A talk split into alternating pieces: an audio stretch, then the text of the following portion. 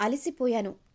నాతో నేను చేసే యుద్ధంలో ఆనందానికి చిరునామాగా మారడానికి సంతోషానికే నిర్వచనం ఇవ్వడానికి మనశ్శాంతిగా బ్రతకడానికి.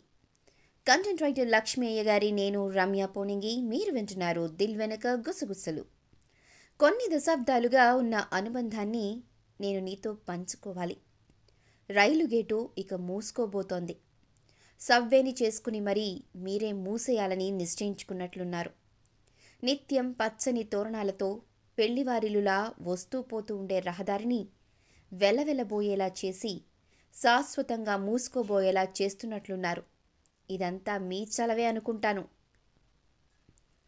నేను నేను పడుతున్న బాధ ఏమిటో మీకు తెలియాలి. మీతో ఉన్న అనుబంధాన్ని ఒకసారి గుర్తు చేయాలని ఇంత అర్ధరాత్రైనా తెలిసి కూడా ఆయాసపడుతూ మరీ వచ్చాను. ఎవరో లొడలొడ మాట్లాడుతూ నన్ను తట్టి లేపుతుంటే ఉలిక్కిపడి ఒక్కసారిగా లేచాను. అస్తమిస్తున్న సూర్యుడిలా మొహం వెలవెలబోతూ కనిపించింది మా ఊరి రైలు గేటు.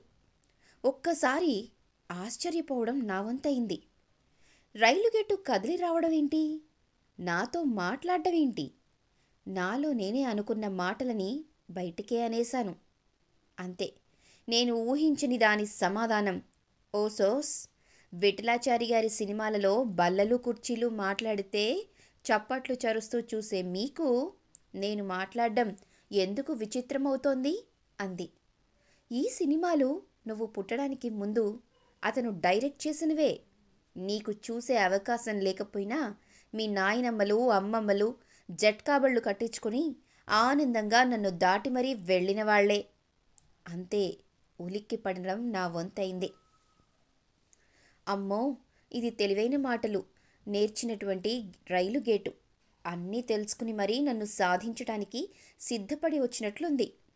ఏదో కొంత దీని వ్యధ వినేలా లేకపోతే నన్ను వదిలేలా లేదు అని గట్టిగా నిశ్చయించుకుని మంచానికి దిండుని ఆసరా చేసుకుని కాళ్ళు చాపుకుని మరీ ఓపికగా దీని మాటలు వినాలని నిశ్చయించుకున్నాను.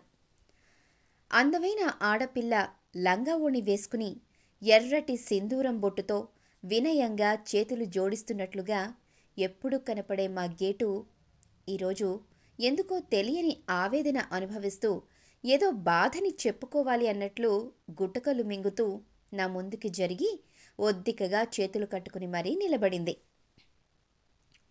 మన గోడుని మన అనుకున్న వాళ్ళతో చెప్పుకుంటే కాసింత శాంతి ఉంటుందని అనుభవపూర్వకంగా తెలుసుకున్న దానిని కాబట్టి ఒక చెవిని దానివైపు పడేశాను. నీతో నా అనుబంధం నీ చిన్నతనం నుండి మొదలైంది. అంతే కదా?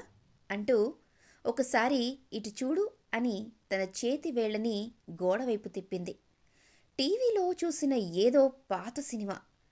ఆ గుర్తొచ్చింది గుర్తొచ్చింది. బాలనాగమ్మ.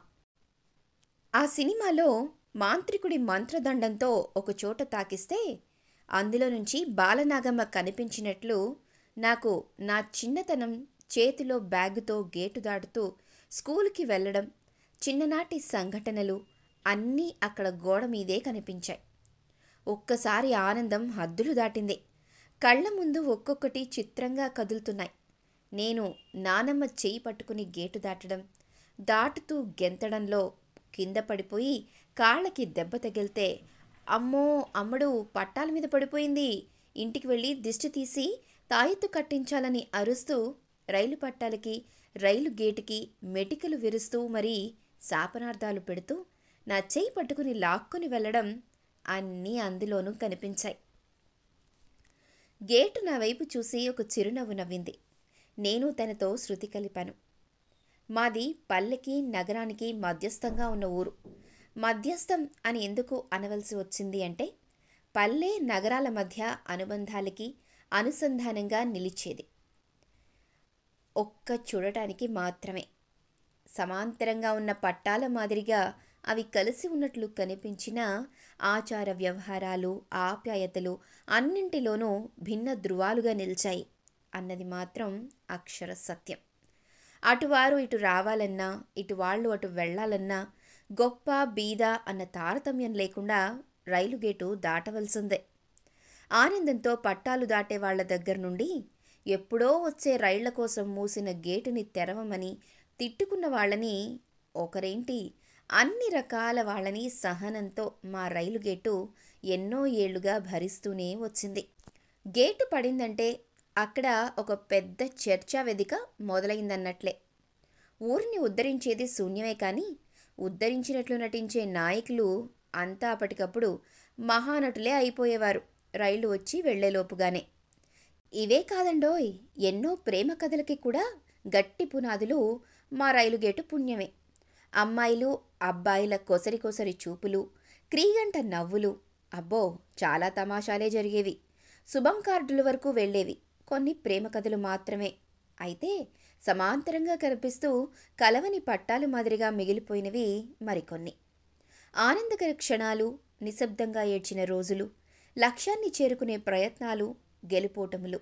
ఇలా అన్ని రకాల అనుభవాలతో రోజులు నెలలు సంవత్సరాలు గడిచిపోతున్నాయి. అన్నింటి సమ్మేళనమే జీవితం. ప్రతిదాన్ని సెలబ్రేట్ చేసుకోవాల్సిందే. నేను ఆనాటి జ్ఞాపకాలలో పడి ఊకొట్టడం ఆపేశాను. నిద్రపోతున్నాను తట్టి లేపాలి అనుకున్నట్లుగా ఉంది ఏమో. నా మాటలు వినిపిస్తున్నాయా? అన్న పిలుపుకి కాళ్ళని దగ్గరికి ముడుచుకుంటూ బాసింపెట్టు వేసుకుని వస్తున్న ఆవలింతల్ని కూడా ఆపుకుంటూ దగ్గరగా జరిగి కూర్చున్నాను. హృదయానికి హృదయంగా విన్నవిస్తే విశ్వానికి వివరంగా వివరించవలసిన అవసరమా అన్నట్లు అనిపించే రైలు గేటు మాటల్ని వినాలంటే వచ్చే వారం వరకు ఆగవలసిందే. మరి ఇదే ఇవాల్టి పాడ్కాస్ట్. కంటెంట్ రైటర్ లక్ష్మీ అయ్య గారి నేను రామ్య పోనంగి మీరు వింటున్నారు దిల్ వెనుక గుసగుసలు.